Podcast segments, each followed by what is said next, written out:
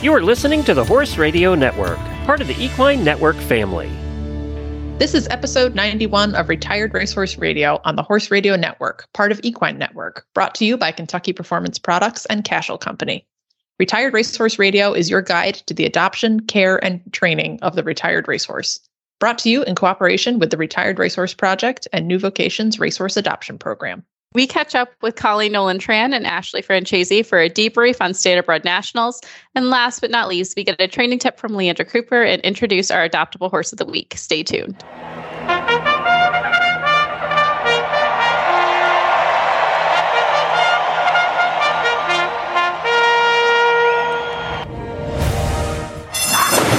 And they're off on Retired Racehorse Radio, the podcast that is your guide to the adoption, care, and training of the retired racehorse. This is Joy Orr in Detroit, Michigan. And this is Kristen Kovatch Bentley in Jamestown, New York, and you're listening to Retired Racehorse Radio. Well, Joy, it feels like life, at least for me, is getting back a little bit back to normal after the makeover. Uh, I was watching some cool videos of your trainer riding your horse recently, which was really cool. How did that go? It was a lot of fun. Um, it I'm very protective of my horse because our journey has not been the easiest of journeys, and she she holds grudges. We retain a lot of bad things, so I um I, I don't let anyone handle my horse much besides maybe hold her for the farrier or something like I'm very protective mama bear. But my trainer, um, she rides very similar to me. She's a beautiful rider, very quiet and familiar with thoroughbreds. And to be quite honest, because I've been traveling so much with the makeover and work and all this other stuff, I'm not in the best riding shape. I have about 25 minutes in me before I start getting tired. and uh, so I asked my trainer to kind of have a more balanced person on her to help her with her canter transitions as I'm rebuilding up my muscle. And it went so well. Uh, I think it's a rare thing to say when your horse does the exact same behaviors for your trainer as they do for you. Like I was expecting this miracle, beautiful dressage horse just like walking out flawlessly because right. that's how I imagine how awful of a rider I truly am. Well, that's what you see right now. Like that's super trending on Reels and TikTok, right? Is everyone yeah. with the Taylor Swift audio being like, "It's me, I'm the problem, exactly," and, and, you're like, "Oh, it's not me." I, I actually am nice. not the problem. It's and you'll hear this later in the show. We talk about some tight hips, but Astrid has a tight butt, and that is the problem. Her butt is truly the problem. So maybe like an anaconda don't situation is more of the theme song that we need to have.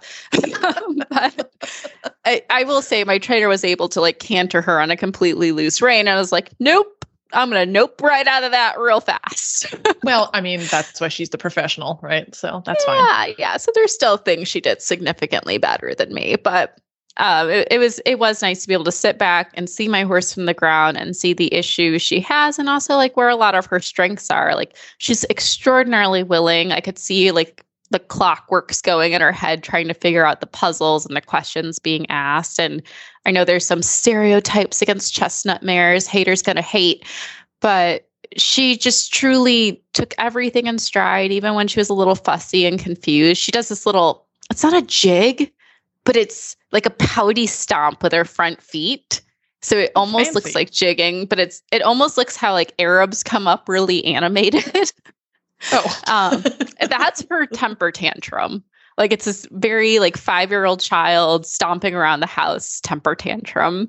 And that's about the worst she's going to give you. She's not a bucker. She's not a rearer. She's not like a fire breathing dragon. She just kind of does her little five year old princess temper tantrum. And then she's like, fine, I'll do it if I have to it's all good, smooth sailing from there. So it was really nice to see. And I think we're going to continue having my trainer Heather hop on her a few times a week. And then eventually I'll just take the lead again. So it's going smoothly as of now.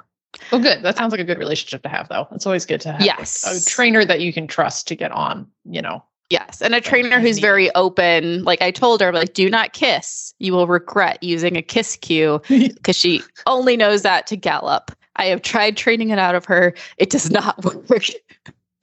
so she knows double cluck means one upward transition. So if you're walking, it means trot. If you're trotting, it means canter. And she will immediately come down to a halt if you just squeeze your knees in a little bit. So all the dressage buttons I have placed.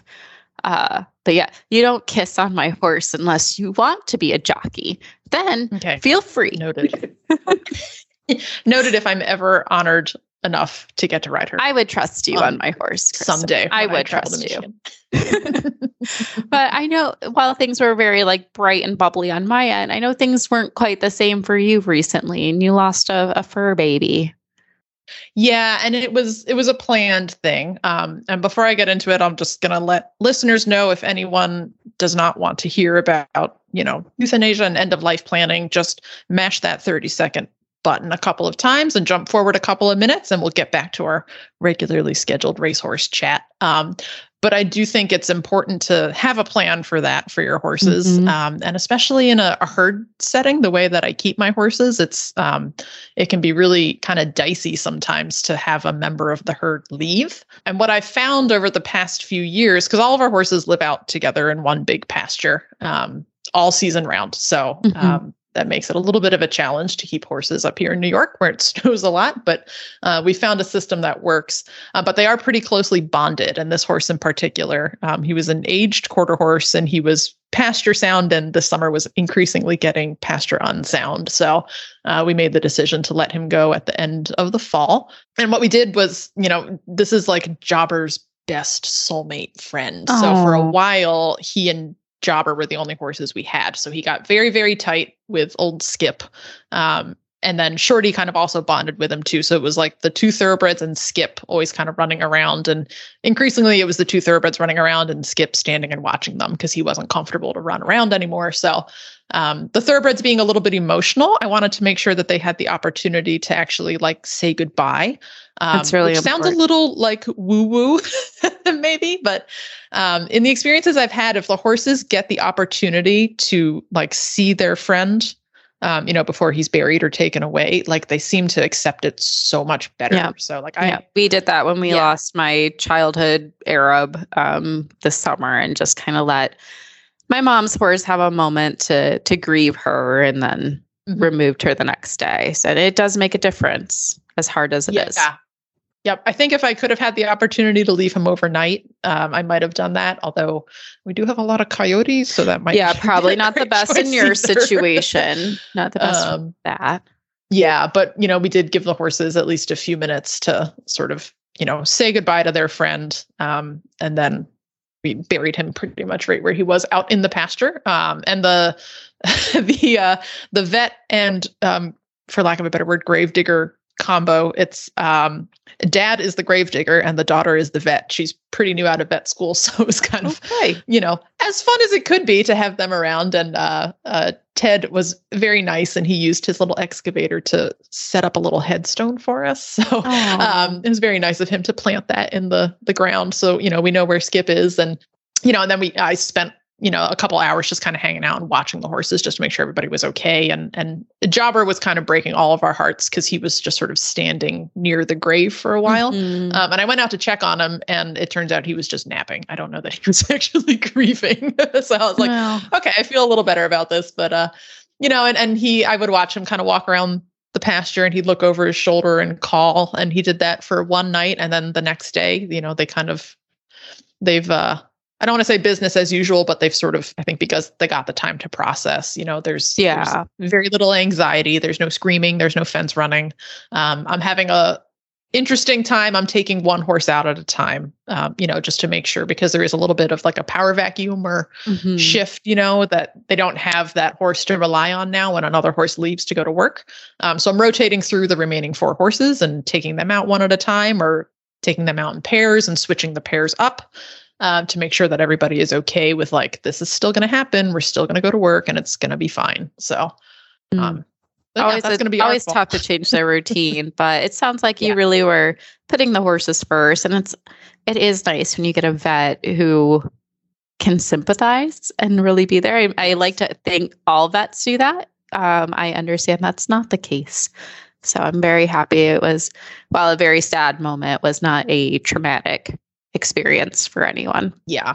And it was nice that we got to make the decision, you know, like we were not, I mean, somewhat like, you know, we knew the horse was increasingly unsound and uncomfortable, yeah. but we were able to let him go on a nice sunny day and, you know, just kind of ease him into the next adventure. So Absolutely. Absolutely. Well, I'm sending my condolences to you, your herd, and Eric. And thank you. Yes, I, I know that also probably leaves some temptation to fill that empty space. And we will be oh, talking no, no. about an adoptable horse today and that convenience. Uh, but before we jump into today's show, let's hear from our premier sponsor, Kentucky Performance Products.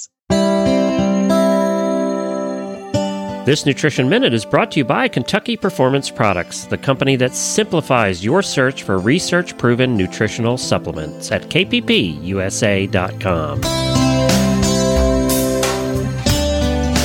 If you've ever had a horse with diarrhea, you know what a frustrating problem it can be.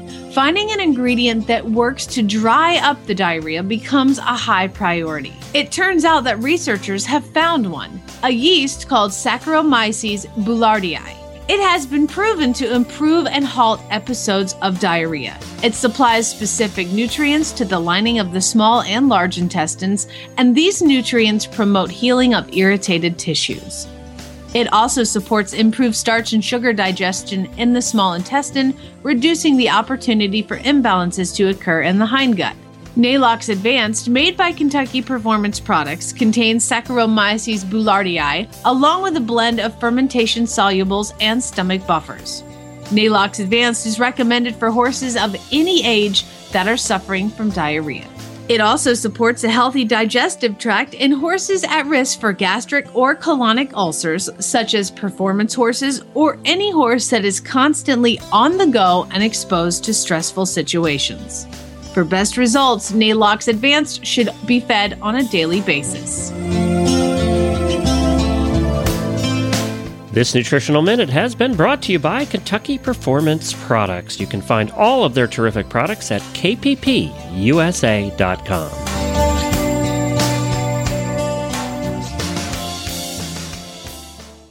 Well, I'm super excited to welcome our next guest to the show. We have Jessica Schroeder, who's a third generation standardbred owner and trainer from the Wisconsin area. She works with the United States Trotting Association for their communications department. And we're going to be talking about the standardbred incentive program, which I didn't even know there was one. So that's super exciting. Welcome to the show, Jessica. Thank you for having me. Thanks for joining us. So, you've been involved with standardbreds for a while in your third generation. So, your parents and grandparents have been involved with it. Do you breed, just train, race? Tell us a little bit about your background.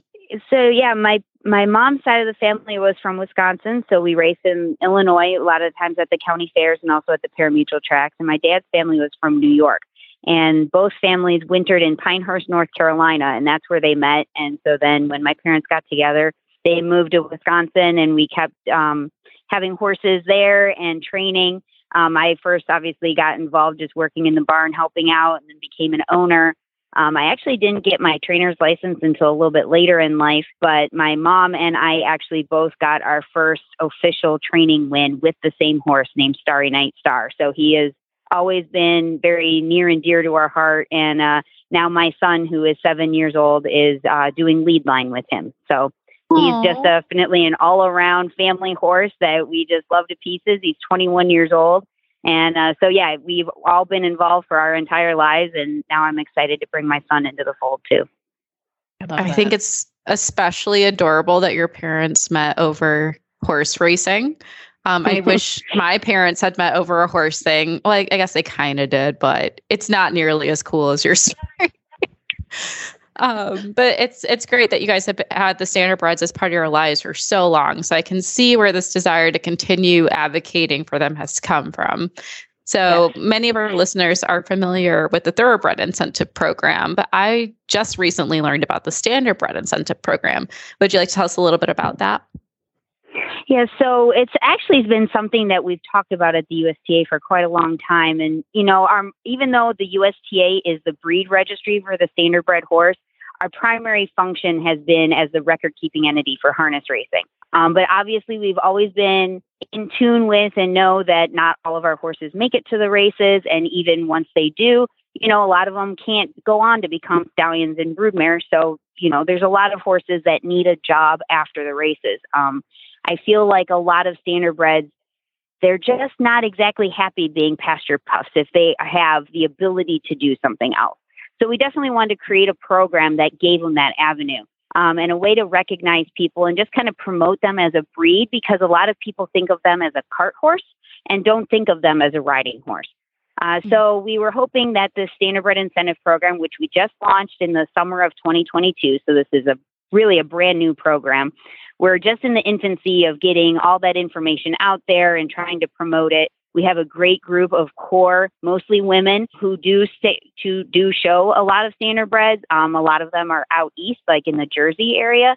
Um, so we're just hoping that as more people um, participate in the standardbred incentive program, and then we can start gathering that information as a breed registry because we see things on social media, but it's really hard to quantify that and mm-hmm. really know where the horses are and where they're showing and where there might be pockets of standardbreds. Like maybe we're going to want to have a standardbred show, you know, in New York or something. So knowing where these pockets of standardbreds are that are showing and then try and grow that area um, to have more and more standardbreds that are showing in that area and just, you know, promote the use of standardbreds in other off track disciplines. I, I absolutely that. love that. So, I, I would imagine it will run similar to the thoroughbred incentive program. So you would want to work with, are you going to be hosting your own shows or working with local shows and having that option for people to say, you know, I showed here where it was standardbred incentive recognized? Like, how does that work for shows right. to get involved? So, right now, we're really hoping that um, this first year was going to be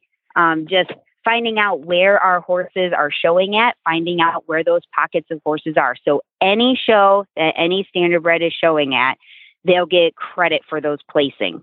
Um, and then our goal was hopefully for year two, we would find out where those pockets of standardbreds are and have standardbred incentive program divisions at certain shows where, you know, maybe there's already five to eight horses showing in that area. So that then we can kind of capitalize on that and then even grow those divisions even more. Um, you know, I think everybody's goal eventually is to have standardbred specific shows and, and things like that. Um, right now, the Standardbred Pleasure Horse Organization of New Jersey, they put on what's called the National Standardbred Show in um, Southern Jersey, and they do a phenomenal job. They've been doing it for 25 years. So just to be able to, I'm not going to say copy that, but just to expand that so that it's not just one show that's for standard standardbreds, but maybe we have a show series or something like that. Mm-hmm. Of course, that's you know ambitious, and we're just trying to get through year one right now. But you know, we you always want to have like an end goal that you know we would love to to eventually get to this spot. So I think uh, when we were trying to come up with a name for this program, we thought a lot of people know what the Thoroughbred Incentive Program is.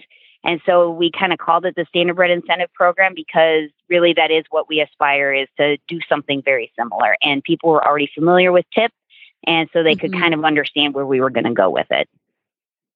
I think that's yeah. fantastic going to say I submit my performance awards to TIP every year, and I have a standardbred that I just started showing this year. So I will have to look oh, into this and start yes. submitting to SIP. yeah, SIP. So now, does it sort of re- like apply a little bit retroactively? Because I showed my standardbred in May and June with the idea that I was going to prep him for July's standardbred national show, and then didn't end up mm-hmm. going when that got postponed. So I have some show results from May and June, but if the program didn't launch until the summer, can I still submit those? Yes. So our show seasons are going to run December 1st through November 30th. And because it's online submission, we're not taking any paper submissions. Everything's done online. Um, you can do those retroactively. So people are submitting shows now that they went back to in June. Um, and some people are actively submitting shows that they're like, I'm going to this one in two weeks. Um, so as long as it happened between December 1st of 2021 and November 30th of 2022, you can get credit for that. We are probably going to, just because some people are, I'm going to say late to the party, um, so they might not have known about it. So we are probably going to give an open window of probably until about December 15th where you can retroactively put in show results and trail miles. I should have said that too earlier. Um, we also are going to be doing milestone patches and stuff for logging cool. trail miles with your horse. So you can do all of that retroactively as long as it's not before December 1st of 2021 and then, you know, through current. So Nice. Perfect. See, I knew Well, there this was a comes reason out I on was November. recording all those miles. Yeah, I was just say, this- recording them, but I didn't know why. this episode comes out on November 10th. So that gives people a nice window if they haven't heard of it to start putting their stuff together and sign Okay. up. So if Yeah. they haven't heard about it yet, what how what's the easiest way for people to sign up and join SIP, if that's what we're calling it? yeah, SIP. So uh, SIP, uh, there's an information uh, web page on the USTA website, which is www.ustrotting.com, and it's there's a section for life after racing. So if you click on that life after racing section, um, the very first box in the upper left corner is for the Standardbred Incentive Program, and that's going to tell you we have some tutorials up there about you know how to enroll, how to submit a show for approval, um, because we do want to verify that the show actually happened. It's not a virtual show; that it is an in-person show, and you know here's the show manager. So if we have to verify placings and everything like that, we we have all that contact information, and then also how to submit the actual trail miles or the show placing uh, through SIP. Basically, the only requirement is USTA membership, which USTA membership, if you are under the age of 18, is free. So you would just have to create a USTA My account, get your youth membership for free, and then enroll the horse. And the horse enrollment is free right now, also. So basically, for anybody that's under the age of 18, participating in SIP is completely free to do. Um, it's just time to log your placings or your trail miles. Um, anybody that is over the age of 18, a new USTA membership is $90 for a year.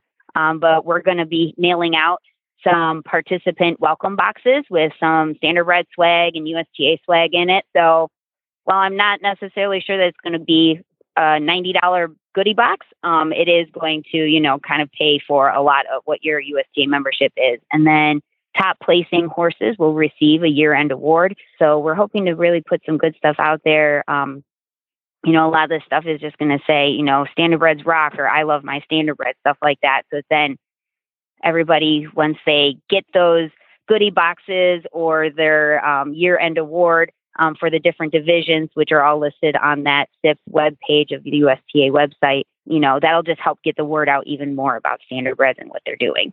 And that was going to be my next question is that um, when I showed my standardbred, we were, of course, an open competition at a ranch horse show. So we didn't Mhm. place in anything, but I would imagine that it's still helpful for people to submit, you know, classes where they didn't do well just to help you guys, especially in this first year, kind of, you know, Yeah. fact find and do all that information gathering. So yes, still be yeah, worth I my mean, time? yes, I think it that? would. You know, and right now it is a little bit slow going. So there are some divisions still that do not have any horses participating yet. So you just don't know until they start coming in, you know, what divisions horses are ra- are participating in or what subdivisions we might be. Um, because like some divisions, like let's say trail and endurance, just because I was just looking that one up, you know, there's endurance ride, there's hunter paces and things like that as subdivisions. All of those are going to count for a divisional winner. But if we have enough participation in those subdivisions, then we might have a subdivision winner as well. So there's a there's a matrix of how your placing um, will translate to points, and so you'll get more points if you're showing an open company versus a standardbred restricted class, Oh, okay. and then you'll always get participation points. So even if you didn't place, you know you're still going to get credit for going to a show.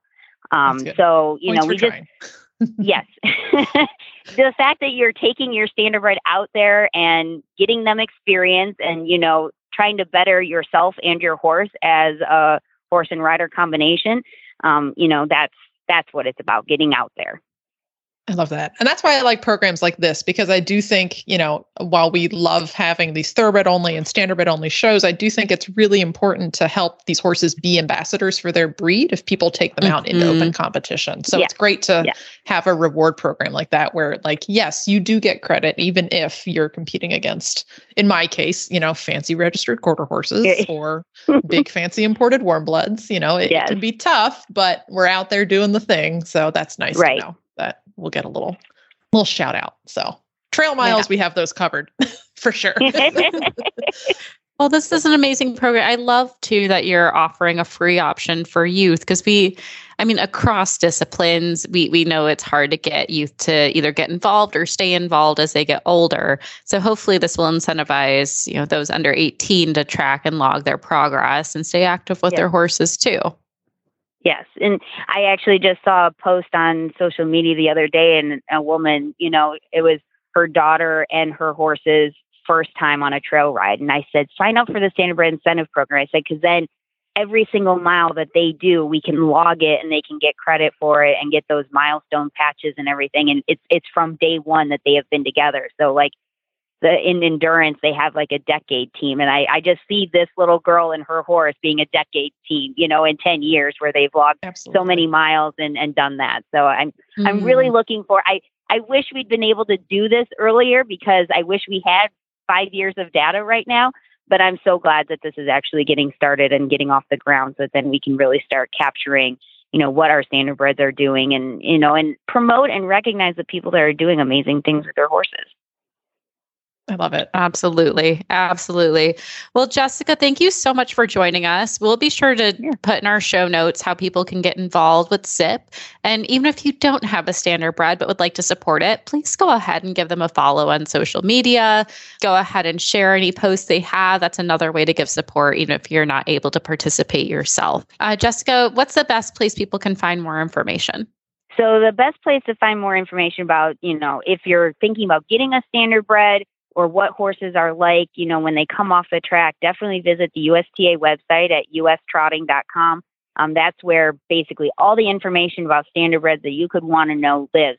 We also, you know, call us at the office at 877 800 8782 um, and talk to anybody in our member services department. They are a great group of women um, that can basically answer any questions, or if you ask a question that they don't know, we're really good at at finding where to get that information. And then other resources, I mean, even, you know, places like New Vocations Racehorse Adoption Program, you know, they've been working with standardbreds and thoroughbreds for so long and they know the ins and outs of how to train, retrain a horse and things like that. You know, so if you're kind of stuck with the retraining aspect, I think, you know, working with groups like that are just great resources as well. The USTA in general, is not great at that right now, but we are looking to build that program. So as we get to know more about our standardbreds and what they're doing off the track, then we're also hoping to do some retraining, you know, tips and and tricks of the trade, you know, type things about how finding out. But until we know where these standardbreds are and what they're doing, it's been hard for us to kind of jumpstart that. But we're really looking forward to doing something like that as well. Awesome. Love it. Yeah, I feel. Well, give us a call when you have that. Yeah. yeah, it's hard. to, we'll be happy to, get all that information, but yeah, once we yeah. have it, then then you're in good shape. Absolutely. Well, thank you again, Jessica. We are looking forward to following your progress. And again, uh, we will go ahead and make sure to share that information for our listeners so they can join SIP and or support it in any other way they can. I appreciate that. Thank you very much. Well, I'm here with Tony from Cashel. You all know it from the ads you hear all the time on this show, but we're at the trade show, and this is the point of time in the year where we find out what's new coming out. So, what's Cashel have new coming out? Oh, we've got a, a great lineup of uh, 32, 34 wool top pads. So, t- describe them. Uh, five different colors, real vibrant, bright, sharp looking pads. What the, what makes them different? Well, it's the fill. The the the wool felt on the inside is a natural felt, and the fleece on the bottom is a hundred percent merino. Oh, really? Okay. So these are soft and squishy pads. Well, not real squishy, but soft, and and they do absorb shock and and saddle fit. What would they retail for? What are those? That's you about know? 119. That's the right price. Yeah. Anything else new with Cashel coming out? Oh, we've got uh, more saddle pads coming in the fall. Uh, new strap line coming in the fall. It's a, a two tone that looks great with a, a, great buckle set on it. There's we're always in development, so there's so many things, projects in the works. What's still your most popular product? Is it still always the same things year after year? Uh, fly. You bet. Yeah, fly, fly that's what we all. That's, that's how I knew you in the first place was fly. Fly masks. Yep.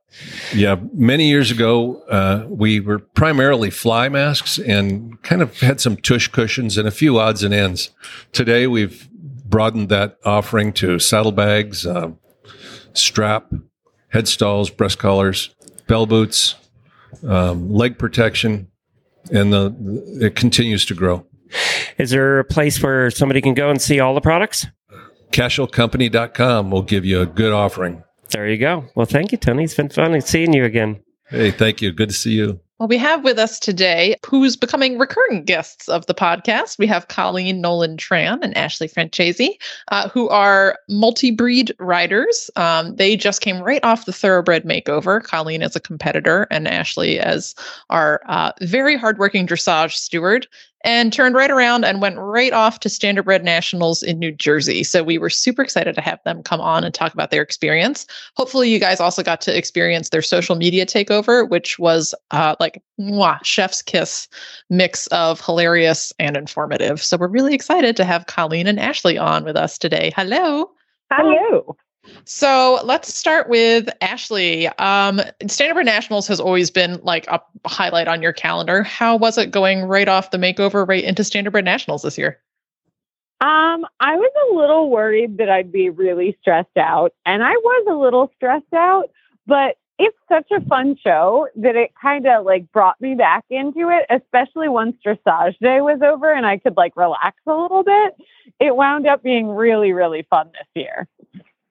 Nice. The photos all looked great. I think I saw you with a whole lot of green face paint on. Is uh Oh yeah. That- so my highlight was definitely this was the first year they've ever had a costume class because of the fact that it was in ho- like near Halloween and um, my friends and I dressed up as characters from the Wizard of Oz. So I was of course the Wicked Witch of the West and my horses were the Cowardly Lion and the Scarecrow. So it was pretty fun. Nice. So, Colleen, now you prepped a horse for the makeover, which is no small feat. And then, of course, because Standardbred Nationals got moved from July to October, you know, you had that unique joy of taking a horse that you hadn't ridden in probably a week and turning that around and going right into Standardbred Nationals. So, how did that work out for you with your like training plan? um, honestly, probably not as well as if I had ridden the horse the week leading up to the Nationals but also surprisingly well considering I hadn't ridden the horse the week leading up to the Nationals. um, I think it helps that I wouldn't necessarily want to do that with my thoroughbred makeover horse because they're green and they're fresh off the track and they probably do need a little bit more of the training ride. But Cricket knows his job at this point. I, I'm pretty sure you could just kind of slap him on the butt and toss him into a dressage ring and he'd probably put something together. What a guy. Oh, I'll just I'll just do it. It's fine. And that's kind of like how standardbreds are, right? Like, you know, I don't want to generalize the whole breed because of course there's, you know, individuals, but generally they're just like good characters who are like, okay, I guess this is what we're doing now. And they just kind of tend to roll with it. I didn't ride James at all when I was like with the retired racehorse project and tip champs and stuff either. And like I don't have anybody else riding him. So he just sat while I was gone. And then my friend Ashley was riding my husband's horse, Mr. Bling A, and he also had sat while I was gone in Kentucky. And then she came and rode him on like the Tuesday before Standardbred Nationals. And it was the first time they ever did more than walk. And it was his first horse show and they won a lot of ribbons. So like, it's one of those things where like standard standardbreds are just like, I'm a good boy, I'll be fine. And you're like, okay, you probably will be. And like it winds up being okay. I have a horse, um, Tomcat, who I ride like every six months just when the wind strikes me just right. I'm like, yeah, time to take you for a spin again. And I'll get on him bareback in a halter, in just a neck rope and every single time, and he's actually my funkier standardbred, but still, he's just like, whatever, she's doing that thing again. Time to do the thing. I love that. So, is that kind of the general vibe at Standardbred Nationals? Like, is it just, you know, just a bunch of easygoing horses and people are just having a good time? Colleen, I'll let you go first. I will say that um, Friday morning, dressage day morning, um, it was a little crisp in the morning. And there were some people were, who were having trouble with a slightly fresh standardbred. Um, I actually had the opposite problem. Mine is lazy under any and all circumstances. I still couldn't get him to go for his dressage test, but um, there were some happy yeehawing. But to be perfectly honest, didn't considering the cold and the atmosphere, they were all very, very well behaved. Nice. Ashley, what was your experience? Yeah, it was, I think there was maybe a little bit more tension this year compared to last year. Last year was, I believe, Colleen and I's first time there. And then this year was our second. And um, like I feel like last year I was really stressed out and I'd really like prepared insanely well. And then this year I was kind of like because I was at the makeover, I was a little bit more laissez faire than I usually am. And then um and then I got there and there were a lot of people who had obviously like prepared really well and I was like, oh no. But like in general, it's just like a really fun like vibe of a horse show. And like it is a national show, but it's like a really fun show too. Yeah, I was going to ask since you both came from the thoroughbred makeover, jumping immediately into the standardbred nationals, like what what would you say is like similar and different between the two events as far as, you know, vibes, competitiveness, like are they very similar, very different? I'll start with you, uh, Ashley. The thing that I think is really similar about both shows is that there is first and foremost a love of the breed that we're working with at both shows like both shows are really devoted to making ex-racehorses like palatable to the general public. And in both cases, people are really passionate about the horses that they work with. And I think that as a result, there's usually less of competitive vibe than you have at a general horse show, just because like everybody there has worked really hard on a horse that's maybe like a little different than something you might usually ride. And so even though there might be a little bit of competitiveness because it is a competition, there's also that general feeling of like, I really love this breed. And that person also really loves this breed. And that's really cool. I love that. What about you, Colleen? Ooh, she stole the words right out of my mouth. And then the other probably similar vibe is anyone at the makeover, if you look around and are like, I need insert whatever, like, oh, a lead, a bridle, uh, like whatever it is, like eight people will pop out and be like, I got it for you. um, and I feel like Standardbred Nationals is um, a similar vibe where everyone's willing to like jump in and give you a hand if you need one. Um, the number of people who offered to like hold cricket for me because I was working out of my trailer for the week, like, or give me a hand. And honestly, with cricket, I never need one, but um, the number of people who offer to jump in and help at both shows is really great. Ooh, biggest difference. you know, the biggest difference at the uh, Standardbred National Show, again, not to overgeneralize the breed, but you do see a lot more people like me um, hopping on your horse, going for like a bareback hack in the middle of the competition. First of all, because huh. the Standardbred National Show is, I guess it's, uh, I lied people will go for hacks at the Kentucky show too. Um, you know, strike that from the record. I'm wrong. Everyone will hack their horse. so not too different overall, which is really nice. Yeah, they're I guess identical now that my only difference was flawed. I love that. I love that. One thing I liked about the Standardbred National Show, because I originally did intend to join you guys and compete in July. Um, and then when it got rescheduled for October, I was like, oh, nope, I'm going to be in like makeover hangover mode. And I probably still am several weeks later. Um, and it just wasn't going to work. You know, up here, my horse has got a shaggy winter coat already. He's also like the shape of a potato. So that would kind of be a lot to ask for him. Um, but one thing I did like when I was looking at the prize list is that for most classes, there's a two gate and a three gate option, and they call it two gate or three gate. They don't call it walk trot, walk jog, or walk jog lope, walk trot canter. Um, so, do you see a lot of horses that really only come to do the two gates because that's just as far as they are in their training, or do a lot of horses go on to the three gate classes? Start with Colleen. Um, I would say the three gate classes tend to be anywhere between half or a third the size of the two gate. Um, mm-hmm. So it also, they split it up by like green horse, rookie horse, depending on the number of ribbons the horse has. And so, for example, actually, cricket was in the advanced class with my lefty who um, was riding cricket in the two gate and two gate advance, which is where you do walk trot and extend the trot. And then I only had her do walk trot just because I felt like that was all she was comfortable doing at a show.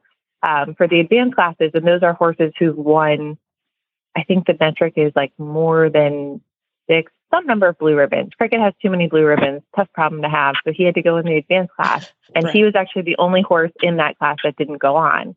But then in a lot of the green horses or rookie horses who are like closer to the track, you see the number shrink pretty considerably, either to half or a third, because the classes get really big, and there are people who bring horses at all training levels because, first of all, standardbreds have the mind for it, um, and then the show has kind of the atmosphere for it. What's your take, Ashley? Um, similar. I think there's a lot more people in the two gate classes versus the three gate classes, just because with standardbreds, it's a little tricky to get that canter down.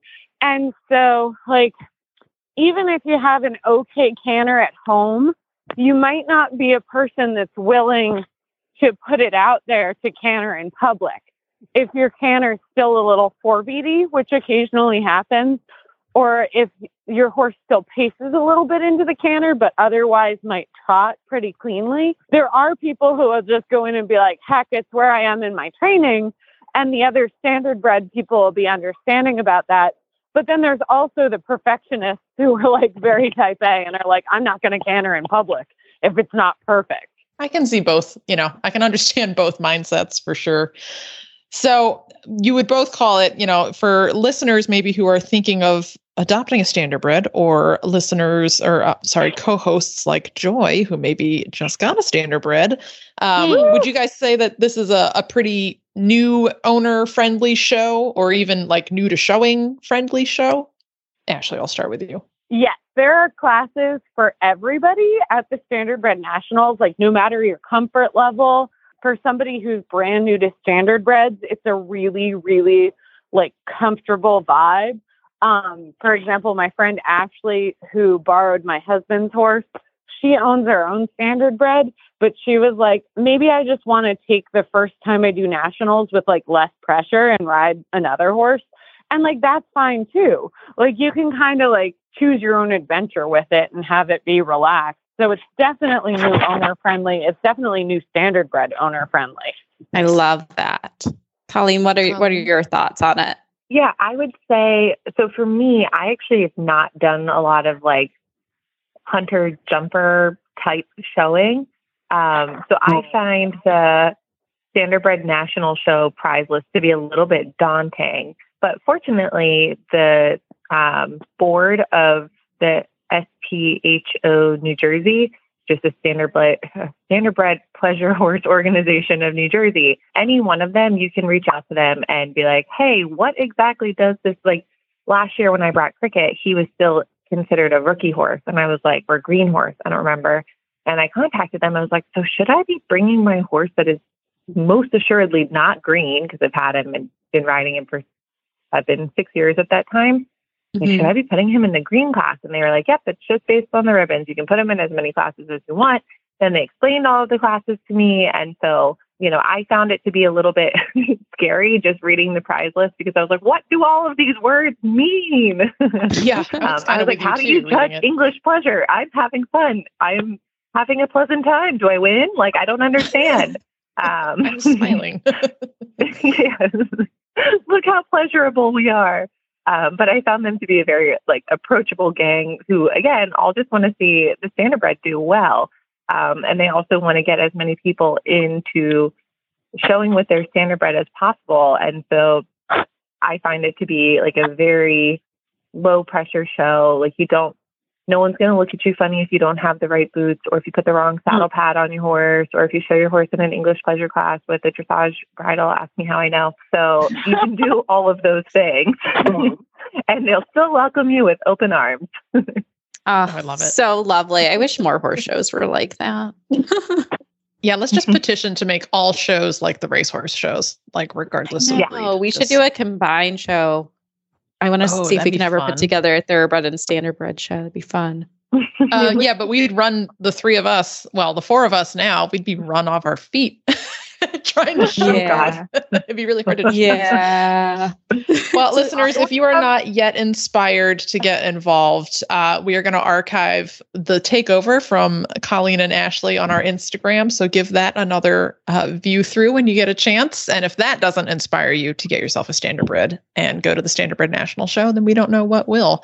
So, Colleen and Ashley, thank you, ladies, so much for joining us once again. Always a pleasure to have you on. Thanks for having us. Yeah, thank you very much for uh, like bringing us back after that takeover. it was maybe a little dicey there for a while.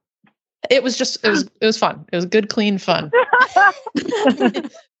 so, Joy, when you were at the makeover, did you happen to go through the RRP store? I did. And I have to say, there's a lot of fabulous new things that you guys have put out there. I got a sun shirt and a long sleeve, and even Zach picked up a hat that he enjoys wearing almost every day. Oh, cute. We're going to have to see some pictures of him, I think. He'll I will definitely get that. Although he he got the one with the three disciplines. And oh, he, that's my favorite one. I loved it too. He was very excited about it. He saw someone else wearing it and said, I have to get that hat. So I told him exactly where we're going to go. And he thought that the cross country horse was a fox hunting horse, which was very cute. So eh, just I mean, it could be, yeah. Just without he's, he's really trying to learn the disciplines. I'm I'm Hey, pretty impressed with how much he remembered. There's a lot of crossover there. So yeah, he's uh he's on track for podcast thoroughbred horse husband of the year, I think. So good for him. Absolutely, absolutely. But Well- tell us what's new because I can go on and on about how many cute things there are, but I'm going to let you take the lead on this one. Oh my gosh. Well, I mean, we have a ton of new gear for the winter. Um, we have partnered with a few of our favorite brands in general. So there's gear from Horseware Ireland, there's gear from Ariat. Um, so it's all good Ariat quality. ones. Yes. Oh my gosh. Yeah. And I love too that they do both English and Western apparel. So, you know, we've got stuff for people like me uh, who ride Western and stuff for people like you who ride English. So uh, there's a little bit of stuff for everyone. Um, everything is, you know, co branded with the RRP's logo. Um, and it's that little horse head with the crown on it that's essentially become kind of a symbol of the off track thoroughbred. So when you're wearing that, you know, you're proclaiming to the world proudly um, that you are an off track thoroughbred person. Uh, the nice thing is, is all of those purchases directly support the Retired Racehorse Project too. So not only can you get some really cool gear, uh, but you're also helping benefit the mission. So uh, fortunately, we are home now from the makeover, and the store is back online and shipping again. So if you want to do a little bit of early holiday shopping, just head over to the rrp.org slash shop. Uh, and we do have a special code for listeners. If you use code RRRadio10, all one word, at checkout, you will save 10% on your order through Black Friday. So go ahead and get on that now, listeners. That's an exclusive just for you guys. Perfect for the holidays. I'm going to get Zach some more things, I think. He's becoming quite the thoroughbred fan. So Oh, maybe me that means we'll get to get another one. yes, there you go. Yeah, adopt one from New Vocations and then get some RRP gear on. And we do have uh, expanded stuff for men as well. So we are getting more into the menswear. he very much appreciated that, by the way. Just saying. So Just something for everyone at the store. Check it out and then let us know. Just, Like snap photos and tag the Retired Racehorse Project. I know they're going to love that. No, we would love that.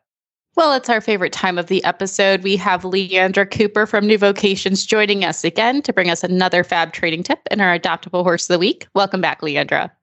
Well, thanks for having me. I would just like to point out that this is our 91st episode. You have been a part of Retired Racehorse Radio for 91 episodes so far. We're getting close to 100. I feel like we'll have to do a celebratory thing when we get there, but can you can you personally believe we've made it this far? Absolutely, it's fantastic. I'm I'm grateful that I've gotten to be part of it. I love your positivity. I was shocked, but but we'll bring you a, another trading tip for our great listeners here. So, selfishly, I'll be honest, I'm dealing with this issue, but I'm sure other listeners are too. We've heard about horses with tight shoulders, but what about exercises for horses with tight hips? The ones who kind of get stuck or locked and maybe reluctant to move from underneath themselves. yeah, that's that's a pretty comprehensive um, question because it involves so many different parts of their body, and um, I always recommend people look at it from a big picture perspective because with the hips, um, you know, the hip is like the point of hip is like a, a more distinguished part. It's right around with the flank, and you can kind of point to it and see it. But more often, we see horses who are having tension through their gluteal muscles um, Mm. and through their SI. So it, it's a big picture kind of perspective that you'll need to take to really hone in on what exactly is uncomfortable. So with horses coming right off the track, we really commonly see horses have really tight hind ends. And quite a bit of that, I'd say, is the muscle group um, I always describe the horses when they're coming off the track as having this very defined sort of drag muscle. There's a lot of pressure on the forehand. They're encouraged to lean into the bit a lot of times, sort of grab the bit and pull through to um, pick up on on strength and power to to keep on going and, and get the speed that they need. There's not a whole lot of emphasis on collection. And as we help a horse transition, we can see that those muscles are, are adjusting and, and they might have this tightness in their hind end when we really want them to have more fluidity and get them to stretch underneath themselves. So for horses coming right off the track, um, time and just the train uh, change in their job and the, the venue and having more turnout, all of those things will really help to just be able to develop new muscles and allow those muscles to relax and um, just change into softer, stretchier muscle. But for what we can do for them in um, a more controlled way, I would say is that warm up becomes really important. Um, allowing a horse, like even if you're going to the ring, kind of like if you have the ability to walk them around, hack them out, get them into a more relaxed mindset, which enables them to sort of um, loosen and stretch before you start work is really important. So giving them a, like at least 10 minutes warm up is something that I really like to do. And then even from the ground, one of the things that I've worked with our chiropractor, who's also a, a vet, is to work on some stretching that you can do from the ground, which is a little bit hard to describe. Uh, but it involves you can practice every time that you pick up your horse's feet, for example. Like I, especially with horses who will kind of try to pull away that hind leg when you're picking their feet, um, that might tell me that it's uncomfortable for them to hold it up. Like that might be like I imagine having like a Charlie horse, right? Like it might be uncomfortable for them to hold it up like that.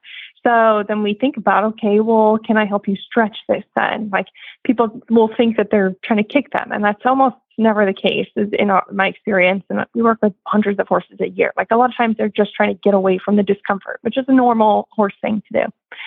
So you can help them to stretch back and stretch forward so that you're encouraging that stretch, but not like yanking the leg. And ideally, I even will let them sort of rest in a position where the toe is flexed back, like the leg is totally relaxed, and even they can drop into their hip. So if they are like having hip discomfort and then you see them drop down into that hip, um, so that they're relaxing it, that's a great sign. You can also, if you get them to loosen up a bit, do circles in both directions with that back leg right? Then you know you're working on even more malleability. So, say you're picking up your horse's feet and you feel this tension, you can stretch forward, stretch back, try to work on that, and then do little circles and try to make them bigger. And of course, you're going to know when they start to relax a bit because, like, we can think about doing that exercise and be like, yeah, right. The horse is just going to try to pull back, and you know, like we we all know those situations where the horse is really tense. So when you start to work on that little by little, then you're really helping them from the ground up and everything that you try to do under saddle is going to become a lot easier. It's it's really hard to force that under saddle because so much of it is just developing the new muscle groups. So if they have a really weak top line, you need to develop that so that they can get back and they, they can actually work on those muscles for collecting. And then the more you work on that, the more they're going to be able to actually shift back and like be able to have a more balanced system because that's ultimately what it's all about is you know, if they're tight, they're just kind of um, generally they are compensating for something else. So then they're carrying this sort of disproportionate um, tension there, and then they can seesaw back and forth like that if you don't ever really get to the whole comprehensive picture. So a big part of it is just making sure that you're identifying what exactly is bothering them. Well, you know, if it is their SI, um, if they do need to just get adjusted, if if you need to address something else. There are lots of shortcuts, of course, so you can encourage a horse. There are multiple different things like uh, Robaxin, Dantrolene, Estrone. There are lots of shortcuts to getting them to relax, like actual muscle relaxants and getting them to open those hips up. So if you're having a lot of issues and it's hard for your horse to work through a, a pain element, um, I definitely recommend bringing in your vet and making sure you're on the right track before you just start using something to um, put a band-aid on it or shortcut. But there are lots of things that can help if you're in a more acute phase of pain or discomfort just to help them get through it. And then just full body picture getting making sure that they're relaxed and have that baseline of relaxation. Then if you notice tension somewhere you're going to really see um, hopefully be able to identify it and address it in a more targeted fashion. I It's love amazing how all often those that you know those coincide, right? Like the discomfort Mhm. in training. How often we're at those crossroads. so Yeah. thank you for that, Leandra.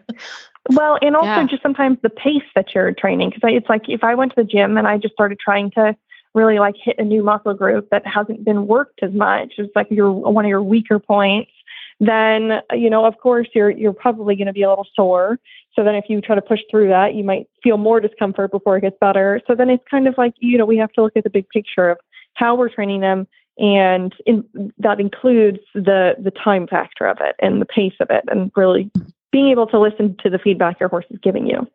I think this is excellent and a very like like you said a big picture way to look at it. Like my, I didn't even realize that my horse might just have tight glutes because she is a little finicky when I pick up her back legs and she's never malicious. I don't think she's actually trying to kick me. We did have some issues with the front feet, but that was a different situation. So I hmm. just kind of assumed she was, you know, fussy, but she does have tight glutes. We got her a massage gun, which if your horse likes Yeah. body work, that's something you can desensitize them to on the lowest setting. So I think I'll start implementing that before rides and kind of help relax those muscles and see how she goes from there. Absolutely. And first of all, those massage guns are great for people too. We have one in the barn. that we have three of them in our house. Like we're I selfish. love that. Uh, my dog But has one. Me and my partner have one. I love that.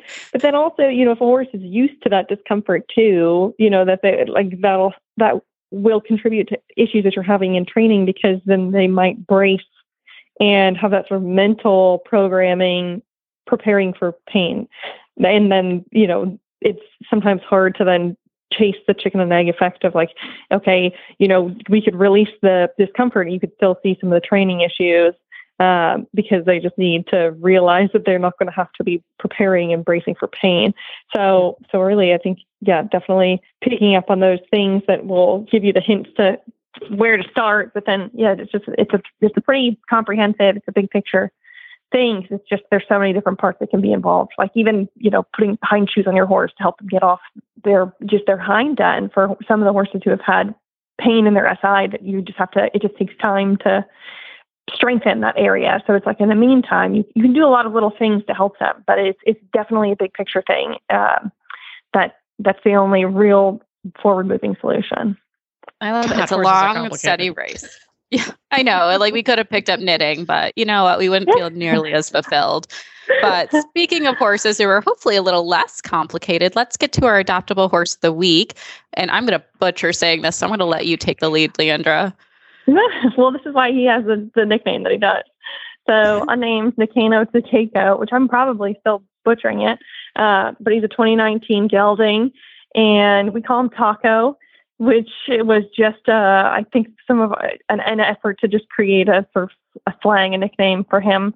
Um, quite a mouthful, and um, he is a 16 hand gelding who his sire is Uncle Mo, and um, I don't even remember at this point if we've, I'm sure we have talked about another Uncle Mo, but we have Mhm. found that their personalities are pretty consistent in that they tend to be really level headed, goofy, kind, like the big dog personalities pretty consistently. Um, again, that's a huge generalization, but that's just what we tend to see. And uh, Taco's a horse who we've had for a little bit of time. He had come with a sesamoid injury that involved his suspensory, and he was in training and pretty consistent. And then we just decided to scale him back from that for looking again the big picture at uh, what was going to be what he enjoyed doing and what he could be good at in the long term. And this is a horse who has already hacked out quite a bit um, with buddies and without, and who has just gone willingly and with a good attitude towards every new challenge. So he's one who has become a favorite in the barn and a, a pretty good, just solid member of any herd that you put him in. He can be a good buddy outside. He can be a good buddy to other horses if they're having confidence issues. He's a fun horse himself. And one of the things I love most about him is that you could not ride him for two weeks and get on him and he would be exactly the same. So he's just one of those diamond in the rough type horses where you don't need a lot of personalities that are just so cool as a cucumber at three years old And I think that he's just going to get better with time. So even though he's not going to be the most upwardly physically capable horse with different athletic endeavors, like this is a solid horse. This is the the what people are really going for in a package. So I just think like if you wanted a husband horse or a weekend warrior type horse, then he is absolutely the guy that you should be looking at. And on top of that, he is eligible for our shipping credit. So we will reimburse up to $500 for transporting him to make sure that he can go to the right home for him and to just, um, you know, create a little buffer for anybody wanting to move forward with him. So it's it's not going to be a big financial investment. You know, he's one in our lowest adoption fee category because he does crib, um, so he wears a cribbing collar for that. But he's just going to be, I think, a perfect member of your family or just your program. Um, so yeah, I I love Taco. He's very cute. Uncle Mo really stamps his get. I mean, I looked at this picture yeah. and before I looked at the information, mm-hmm. I was like, mm-hmm. oh, this looks like an Uncle Mo. And I was like, oh, absolutely. I think that's like why you recognize him, Kristen. Absolutely. yeah, that might be why. yeah, he's just got that Uncle Mo face, and they are all sure really does. sensible. We've seen a lot of the makeover, and they're just like good citizens. So, yeah, super cute guy. I could see him being yeah. a lovely little Western trail horse. And he's absolutely. only three, oh, so he's absolutely. gonna like he'll bulk up even more than this. He's gonna be a stunner. Yeah. Uh huh and he's a good size. Like he's 16 hands which is like like you said leandra a very nice husband size horse especially if you have like a six foot plus type rider. Like he's yeah. going to fill out nicely. Really can but even if you're five foot two like you'll still have a good time on him. Yeah and that's you know the the rider in one of the videos it's just like a strict riding video. She's five foot seven and her legs aren't below his belly at all. Like he's he takes up a good amount of leg We've got a video up on his profile on our website, horseadoption.com. If you go to his profile, you'll see even a first person video with actually our program director, Anna Ford. She's riding him. You can see from the saddle. And then you can see her riding him with her daughter and her little pony, um, who uh-huh. they, they, they've become good riding out buddies. And he is her go to mount. So if Anna Ford is going out on a trail, with her daughter. Taco's the one she's taking. I've tried to get her to ride other horses, and he's just the one that she's like, I know that he's going to do the job that I want him to do. I know he's going to be solid. So if our thoroughbred program director can pick this horse reliably every time, I truly believe somebody else is going to love this horse. He's that reliable, but it's a really stinking cute video too. You can see the pony kind of trotting after him. Uh, so he just he does well in a lot of different situations. He's just a cool horse. I love that. Leandra, do you know since he's unnamed with the jockey club, I assume he's registered. Um yeah. always confuses mm-hmm. me because you can have a registered horse that's unnamed. So could the adopter go through and register a name with the jockey club for this horse if they wanted to adopt him? Yes, absolutely. And I actually, that just happened with another horse who was unnamed, and they went ahead and informed us, us of his new name. So they, you know, blank slate, you can pick it, you can um, get them registered with whatever you want through the Jockey Club and then have it official. Well, that's can fun. And we did a whole episode. Taco. Oh my gosh. I just want him to be named Uncle Taco, please. Well, I was going to so. say, Kristen, we did a whole episode on naming. So check back from our summer episodes. You can get something creative, adopt this amazing horse, and let us know what you end up putting him through at the Jockey Club because we'd love to hear it. Leandra, thank you so much again for joining us, bringing us these training tips and these horses. It's always a fabulous time with you. Everyone, check out horseadoption.com to check out Taco as well as any of the other new vocation horses. There's there's really too many good ones to choose from. You can't go wrong. Yeah. Well, thanks for that shout out. well, Leandra, until next time, it's always a pleasure, but we will look forward to chatting with you again soon. Well, thanks again for having me. You can find our show notes and links to today's guests on the website at retiredracehorseradio.com.